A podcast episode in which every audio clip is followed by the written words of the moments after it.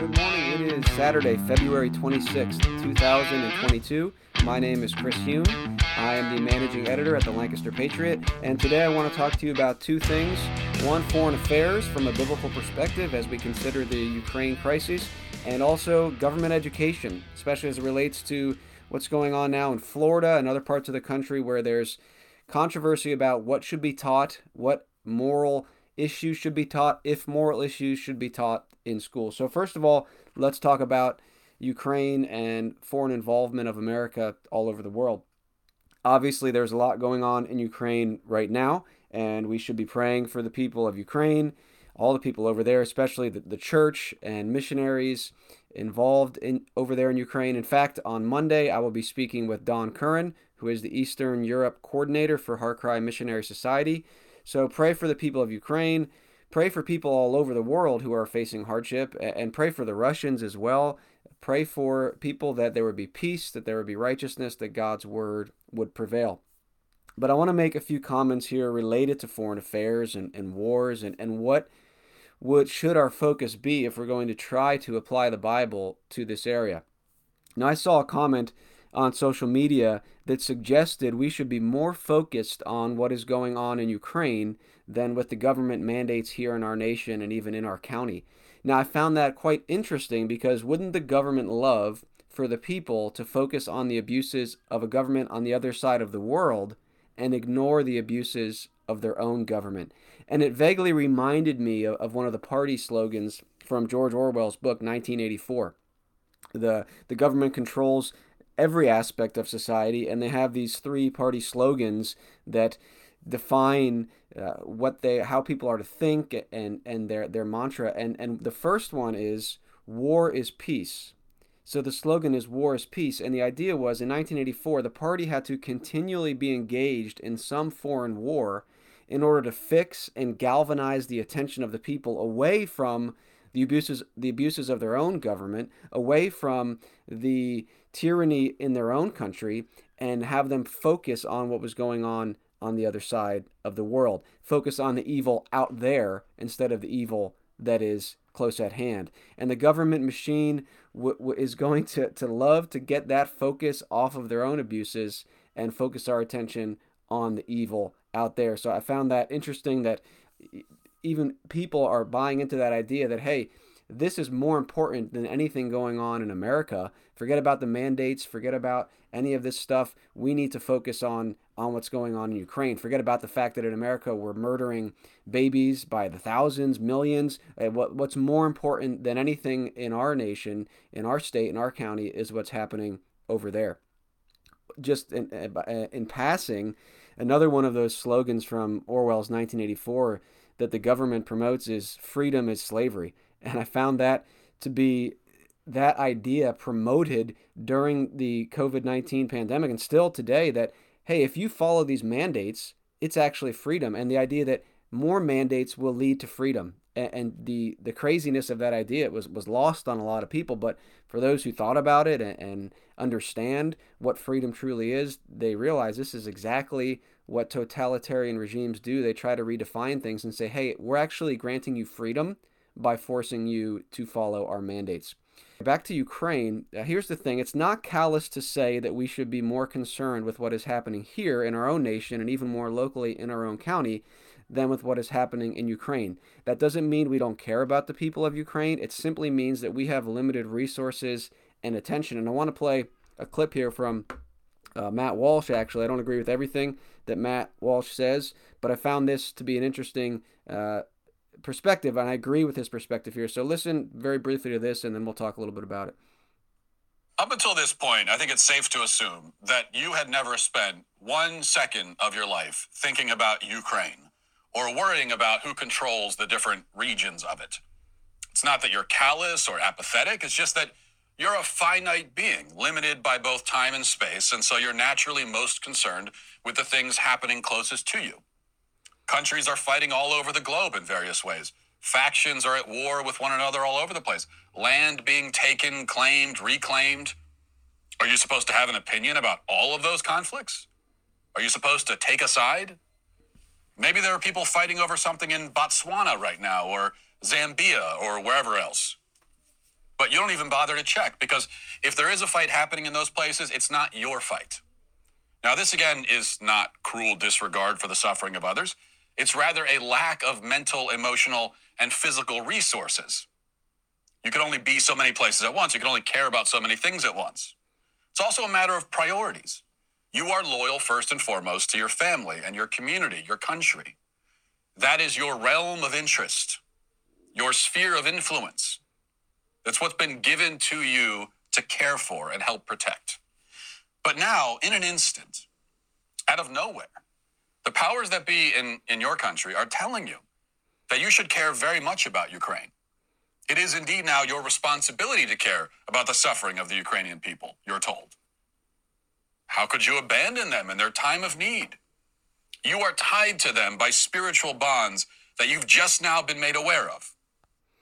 All right, so that's Matt Walsh talking about the fact that we should now all of a sudden be so concerned about Ukraine that it trumps everything else. And again, as I mentioned, we should care about the people of Ukraine. We should care about the people anywhere who are suffering under tyrants or military aggression.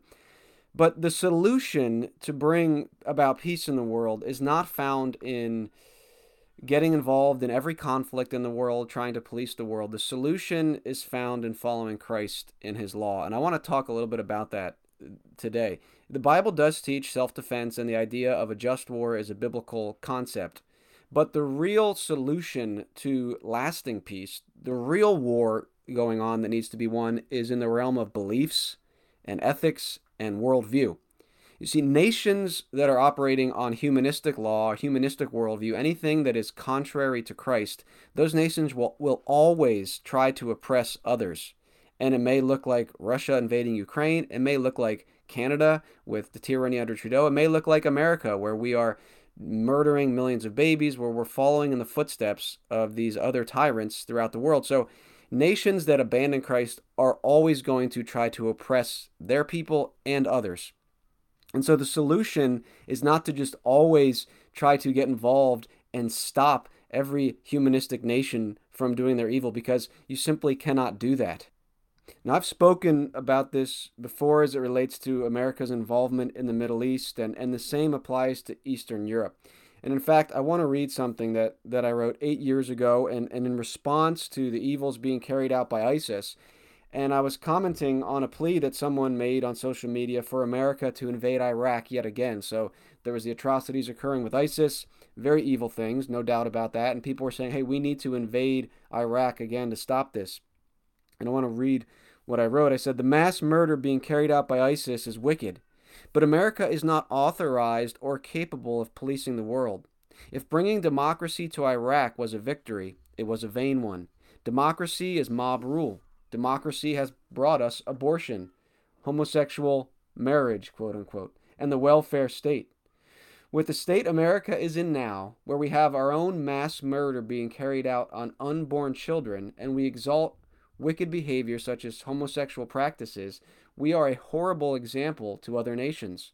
If we, if we really want to be a light to the nations, we need to submit to Jesus Christ as a nation, abandon the welfare state, and practice righteousness according to God's word, not majority opinion. Then and only then would America be a city on a hill. Then we could open our doors to the oppressed in other lands who would come to America not because of the welfare state, but because of our loyalty to Christ and his law. If America doesn't repent, God will raise up another nation to be a light for the world. But let's stop thinking America has the moral high ground at this point and is authorized by God or able to fix other nations' problems. So, not much has changed in eight years, and unfortunately, America's foreign affairs have been characterized by unjust wars, unconstitutional intervention, and immoral behavior. And we invaded Iraq with no congressional declaration of war. We invaded when there was no threat to our country, and we invaded with vague objectives. And to top it off, we claimed that installing democracy was somehow a victory in Iraq. Now, of course, Ukraine is not Iraq, but the point remains we cannot police the world. And, and if we do police the world, what are the values that we are promoting? What are we trying to spread throughout the world? That is the question we need to consider. If we are going to say that America has some duty and obligation to police the world, what are we promoting? What are what is the end of our policing? What are the values that we are trying to spread? And I want to play actually one more clip here from Matt Walsh uh, about this and, and then make a couple comments on this. So this is him speaking about what, what are those values that we are promoting if we are saying, hey, we're going to police the world and give you guys what we think are the important values because that is a fundamental value that we as a country stand up for and we stand up against that type of action. That goes back to world war ii uh, and uh, and we have repeatedly throughout history been leaders in the world in rallying support for any efforts to seize uh, territory from another country. What the when the president spoke to the american people last week it was very this, of course, is not Matt Walsh. This is Jen Psaki, uh, the White House, speaking about why we should be involved in Ukraine. And we'll get to Matt Walsh's comments in a minute. I'm going to speed this up to one and a half important to him to be very direct and clear and straightforward with them about what this could mean uh, as we looked to what the impact of an invasion could mean uh, and also what the impact of sanctions could mean and the fact that standing up for values uh, is not without cost including in this case well there you have it the white house doesn't even pretend that american families are somehow at risk because of putin's actions in ukraine if, they, if that was the case, and if they could make that case, they would have made it. That's the strongest case. They don't even pretend that our involvement is to protect and defend our own people. They say that this is about standing up for values, which is the same justification given for every bad and disastrous conflict we've involved ourselves in for the last several decades. We have to stand for values. But what values? The value that says no country should ever invade another country? How is that a value? There are, again, invasions and incursions and conflicts all over the globe, everywhere, all the time. Do our values stipulate that we have to play referee in all of those disputes? And I have to ask who appointed us referee anyway? What right do we have to assume that role, especially since we've been known to do plenty of invading ourselves? No, that, that can't be the value. So what is it? And, and here's here's the thing: we cannot control the world.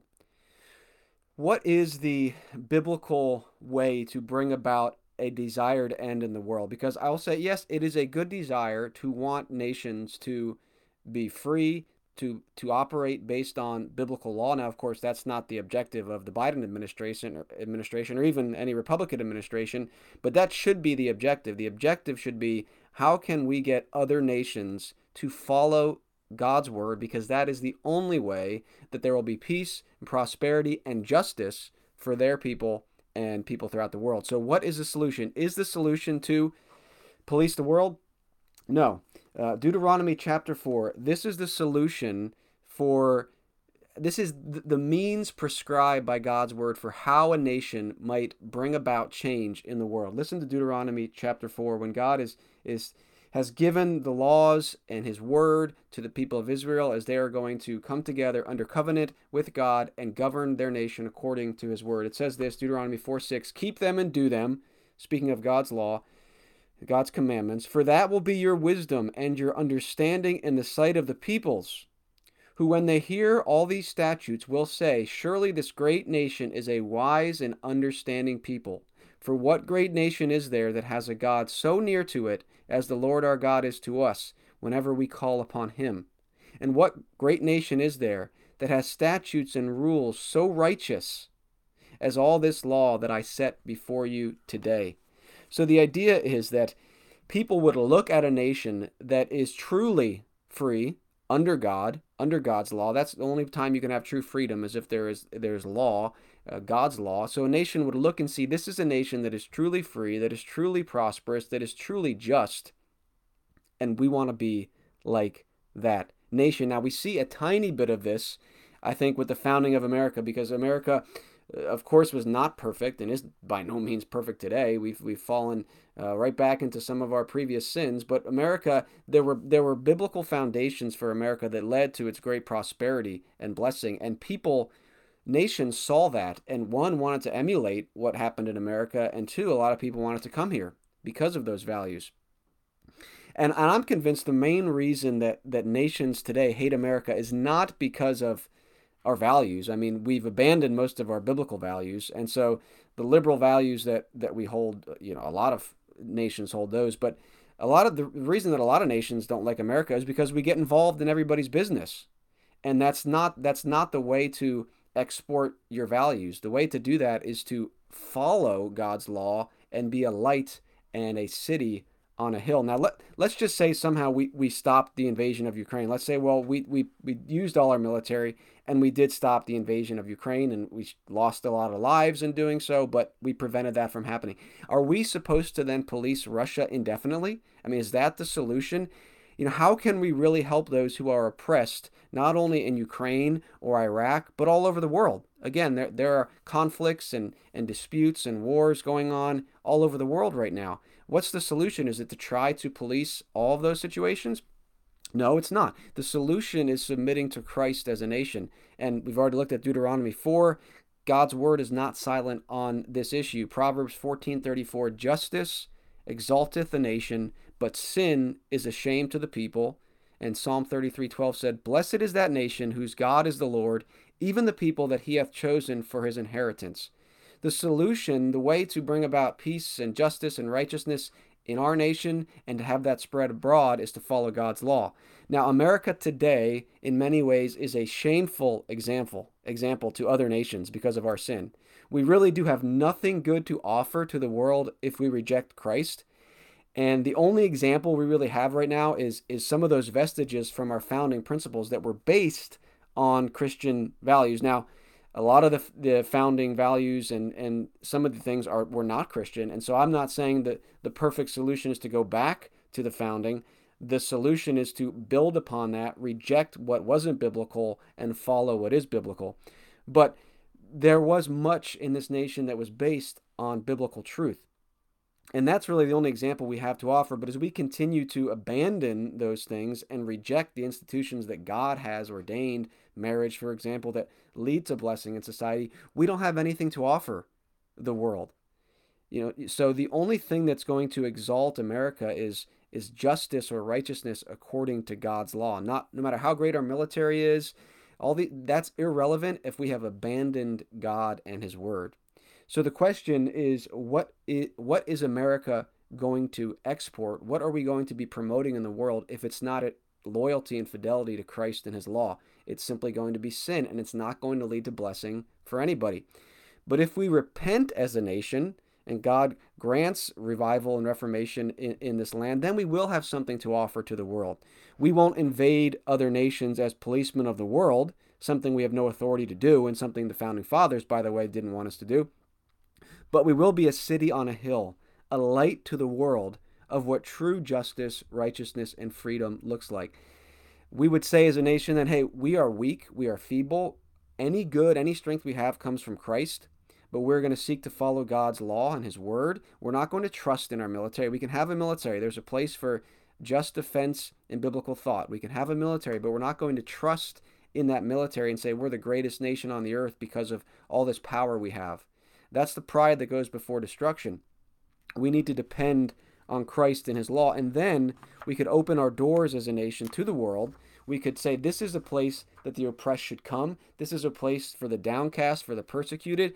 Come to America, not because we're going to offer you these benefits or this welfare state, but to offer you a society built upon the Word of God and the law of Christ. That's a nation that I would be proud of, and that's a nation that would be an example and a light to others.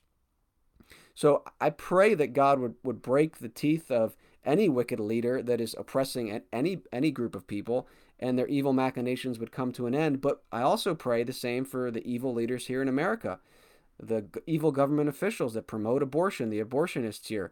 So we should not have this view that, well, everything in America does is good and all the evil is out there. That's a, a blinding, it's kind of like the thing that happens in our personal lives when we say, Eh, this the problem with with sin is all the other people's sin and not mine. I don't have any sin that I need to deal with. So we should pray for the Christians in Ukraine, in Iraq, throughout the world, and pray that God would strengthen them and subvert the plans of their enemies. But also pray the same for every baby in this nation that is about to be murdered even today at a, at a Planned Parenthood. In many ways, and, and this may be viewed as harsh, but America in many ways is worse than a lot of these wicked nations in the world because we have such a rich history of biblical thought in our land, and yet we are ruthlessly abandoning it and rejecting Christ. Now, of course, I believe that there is a great many number of people that uh, oppose the liberals' agenda and even the Republican agenda of going away from the foundation of Christ. But what we are projecting to the world is not the lordship of Christ. it is secularism, and that will not lead to blessing. So, our unbiblical attempts to promote democracy, whatever we may try to say that is, in the world will fail. And trying to police Russia's borders will fail. It, even if somehow we were able to end that conflict, what happens next? What happens when Russia goes for, for another country's borders? We need a long term solution, and that long term solution is not being the policeman of the world. Those efforts will fail, but the gospel of Jesus Christ will not fail. And this is where we need to have a robust, thoroughly biblical worldview. The Lordship of Christ is not limited to the realm of personal salvation or the issues of the church. The Lordship of Christ is over all the nations. And the nation that submits to Christ and governs according to his word will truly be a beacon and a refuge for those, for people all over the world. Again, you know, I believe nations should be able to defend themselves. Okay, and Ukraine, and this is you know the sad and ironic thing is that Ukraine would be in a better position to defend itself today if America and other nations didn't get involved in the affairs of other countries. America and other nations encouraged Ukraine to give up their nuclear weapons, and this is always it doesn't make any sense to me why America thinks it's okay for us to have nuclear weapons but not other nations. And you know Ron Paul, who in my opinion it was the, the foreign policy expert and the best candidate the Republican Party has had in my generation has has has talked about this and and why would a nation that is surrounded by military powers with nuclear weapons not want a nuclear weapon? We would not want to give up our nuclear weapons. Why do we expect other nations to want to do the same? And so we and, and this actually happened um, on on Thursday. There's a, a Fox News interviewed uh, Alexei Goncharenko from U- Ukraine. I probably pronounced that wrong. A member of a government over there, and, and this is what he said, uh, talking about how it was what a mistake it was to buy into the fact that America and even Russia and the United Kingdom said we will protect you if you give up your nuclear weapons. He said, quote, Ukraine is the only nation in human history which gave up the nuclear arsenal, the third biggest in the world in 1994, with guarantees of the US, UK, and Russian Federation.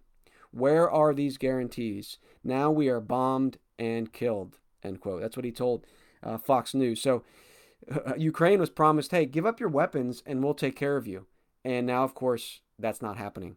So again, just another uh, hypocrisy. Hey, hey, we we and, and and think about you know if there was ever a border dispute going on in, in our in North America, and Russia or China sent troops over here, we would go nuts. But yet we expect that we that we think that we should have the authority to go overseas and get involved in their border disputes. So we need to return to the biblical foundation for the state, for the government, and the solution is not to be found in policing the world. The solution is to be found in setting our own house in order. We have a lot of issues in America, and this, the government would love to take your attention away from the abuse of power, the tyranny, the mandates, the abandonment of traditional values, the murder of babies by the millions. They would love to take your attention away from that and focus it on Ukraine and say the real evil, the real problem in the world is Putin, which I, I don't doubt that he's evil, but they want us to focus on that instead of the evil that is in our own nation and dealing with that. And that is what we have to focus on first. If we were to be a blessing to other nations in any way, we need to first set our own house in order. Let's take a brief break and we'll come back and wrap up quickly with a story and then some commentary about the government school system. So we'll be right back. Thomas Jefferson once said that our liberty depends on the freedom of the press. However, it seems today that many media outlets are acting as the puppets of political tyrants or liberal elites. Criticism of the government is being silenced in favor of the accepted narrative. But we believe truth will ultimately triumph in the marketplace of ideas. We are the Lancaster Patriot, and we are committed to honest reporting without fear or favor. To get our print newspaper delivered to your mailbox, Visit us online at thelancasterpatriot.com or call us at 717 370 7508. All right. Well, in Florida, you're probably aware that there has there are two bills. One is about critical race theory being taught in schools, and the other is about teaching about sexual identity in school. The The latter has been called the "Don't Say Gay" bill, but it's it's really about the fact that teachers should not be addressing the issues for elementary school, whatever the age range is, and t- that should be left to parents. And part of it was, I think, that the school should have to ident- uh, notify parents if a child com- comes out and says something about his identity. I think that was removed from the bill, but the bill uh, remains, and it's being pushed that teachers should not be teaching on these subjects to young children. So this is uh, one of the, the state representatives in Florida, Representative Smith. Uh, I want to read his comments here and, and talk about them briefly. So he said, We call it the Don't Say Gay bill because it prohibits classroom instruction on sexual orientation and gender identity. But members, he says, this bill goes way beyond the text on the page. It sends a terrible message to our youth that there is something so wrong, so inappropriate, so dangerous about this topic that we have to censor it from classroom instruction. So this was in the Tampa Bay Times from yesterday actually, and he actually he noted that the bill does not prohibit lessons about sexual activity but rather about sexual orientation and quote an entire community of people. So this actually isn't the main point I want to discuss about this issue, but I do want to make a couple comments on it. This goes back to what we discussed before that this idea that we should view people who embrace the sin of sexual immorality, whether that's I mean, it could be fornication, it could be adultery. In this case, it's sexual perversion of God's design for man and woman. But people who embrace that sin, we are supposed to view them as a community. And that is, is using language to try to play on people's emotions and say, if you oppose this, this is not simply a matter of your views. You are oppressing a community of people. And again, we need to reject that idea. There is not a community uh, of sinners that we need to treat in some special way. The issue is what is right, what is true, and what is righteous, and what sins should be, what are sins that we need to avoid, because we should avoid all sins. So, again, that idea, oh, this is a community that we need to protect is, false, and we need to reject that and understand that's a play on language trying to appeal to the emotions of people. But really, the main issue I wanted to speak about with this is the issue of morality and education. And here I think the Republicans are very confused because they want to, they want in some way they want to stand on Christian morality. They want to stand on the fact that God created man and woman and there are two genders and man is to marry a woman and very clearly the biblical teaching, the traditional teaching.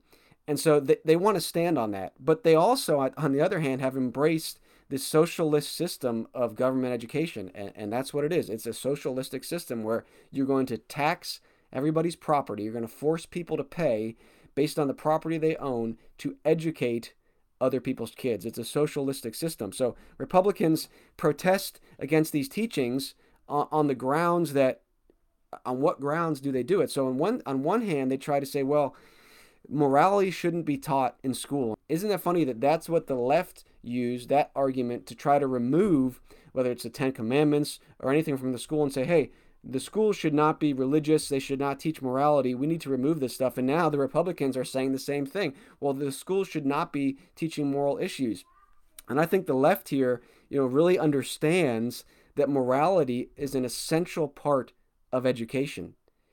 Moral, you cannot have an education that is amoral. You can have immoral education, which teaches wrong behaviors and wrong worldviews, and you can have moral education, which teaches the correct ones, but you cannot have amoral education. All education is meant to form a worldview in the student's mind. So I shared uh, earlier something from Matt Walsh I agreed with. Now I want to share something that I'm a little critical of because here he, he kind of uh, uh, demonstrates the problem in the mind of, in my view, many Republicans and conservatives on this issue. So listen here as he talks very briefly about this. Uh, Danielle says sexuality should not be discussed or taught at any age in school. Now, tolerance, acceptance, and non bullying, no matter your sexual preference or gender identity, has been and is in force and should be, but that's completely different than actively teaching it. Um, let kids be kids. They should learn that there is much more to personality slash lifestyle than your gender slash, slash sexuality. I'm only going to disagree with you, Danielle, because I don't think that tolerance and acceptance should be taught or enforced either you know, uh, because then the questions are like, what are we tolerating exactly? Why are we tolerating that? And acceptance is a whole other level. who decides what we're supposed to accept and why? These are all moral claims and moral judgments. And you, as a public school teacher, that's not your job. You know, to moralize and to kind of impose your own moral view of the world onto kids. Now, it's not your job. It's not why anybody sends their kids to public school. You know, parents send their kids to public school thinking that they're going to get, naively thinking they're going to get just a basic academic education. Uh, so it's not your job. It, it is also inevitable that the lessons being taught to kids will be wrapped up in a moral worldview. Um, but that doesn't make it okay. All right, let's. So there you can kind of see he, he, he says both things. He says, one, it's not your job as a teacher to teach moral issues. And then in the next breath, he says, but it's inevitable. So th- this is the problem. You know, which is it? You know, the Republicans, which one, which position are you going to take? Should the government avoid moral issues? Or should, sh- or should government ed- should government education avoid moral issues, or should government education provide a moral education according to what worldview? So, though I'm conservative and I appreciate some of what the Republic, Republican Party does, this highlights another reason that I have such little hope in the party as it stands now, making any real change. They don't stand on any solid foundation. If they want to say that morality shouldn't be taught, then they have embraced the morality of socialism, the worldview of socialism, and the left has won the contest. Because if, if the Republicans say, hey, government education should be should be amoral, which is an impossibility, and they even recognize that. But if that's what they're going to try to to say, then the left has won because they'll say, well, what we're teaching is all moral because we want to teach all the viewpoints except the Christian one. So is that what Republicans are going to say that the government should not government education should not provide moral should not address moral issues? What are they going to say on the other hand? Because the Republican Party, I do not believe, is going to say that government education should stand on Christian morality because they're not willing to say that every government policy should be based on biblical truth because that would destroy 95% of what the Republican Party stands for. If they said, hey, we need to base all our government decisions on biblical truth, well, they've just eliminated all of their departments and all their support of all these things as well. And if they did that, actually, if they said, well, we think the government education can't be amoral. So we we propose that it be based on Christian values. Well, if they did that, then they would re- they would have to recognize, at least if they spend any time considering it and reading the Bible, that the government school system should simply be abolished. It should be abolished. Now, look, there are a lot of great people, a lot a lot of Christians in the government school system, but that does not change the fact that the system as a whole, as a whole is unbiblical and bound to fail. It's not the state's job nor is the state competent. Goodness, can, can, why would we think that the government is competent to educate our children? Look at look at how they view issues. Look at how they manage things. Look at the debt uh, of our nation. Why do we think that the government is competent to educate our children? And even if we take it to a more local level, level, it's not the state's job. It's not the government's job, even at a local level, to educate our children. That responsibility falls on the parents.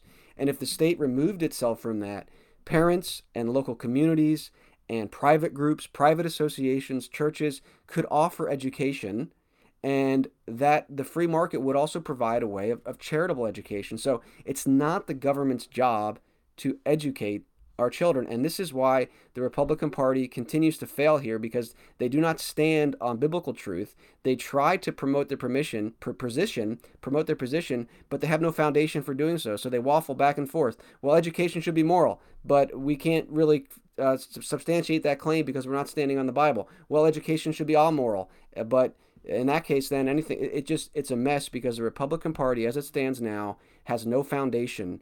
Their worldview is schizophrenic the left, to their credit, has a worldview that they are operating on, and they are operating on it consistently. They know that education is moral. They know what their worldview is. It's secularism. It's it's one of the it's a, a, a evil, wicked worldview that leads to pain, destruction, and suffering. But that's their worldview, and they embrace it and they stand on it.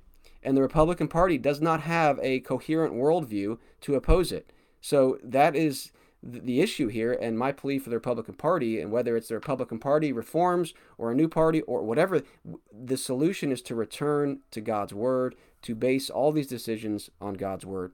So that's it for today. Check out the Lancaster Patriot newspaper.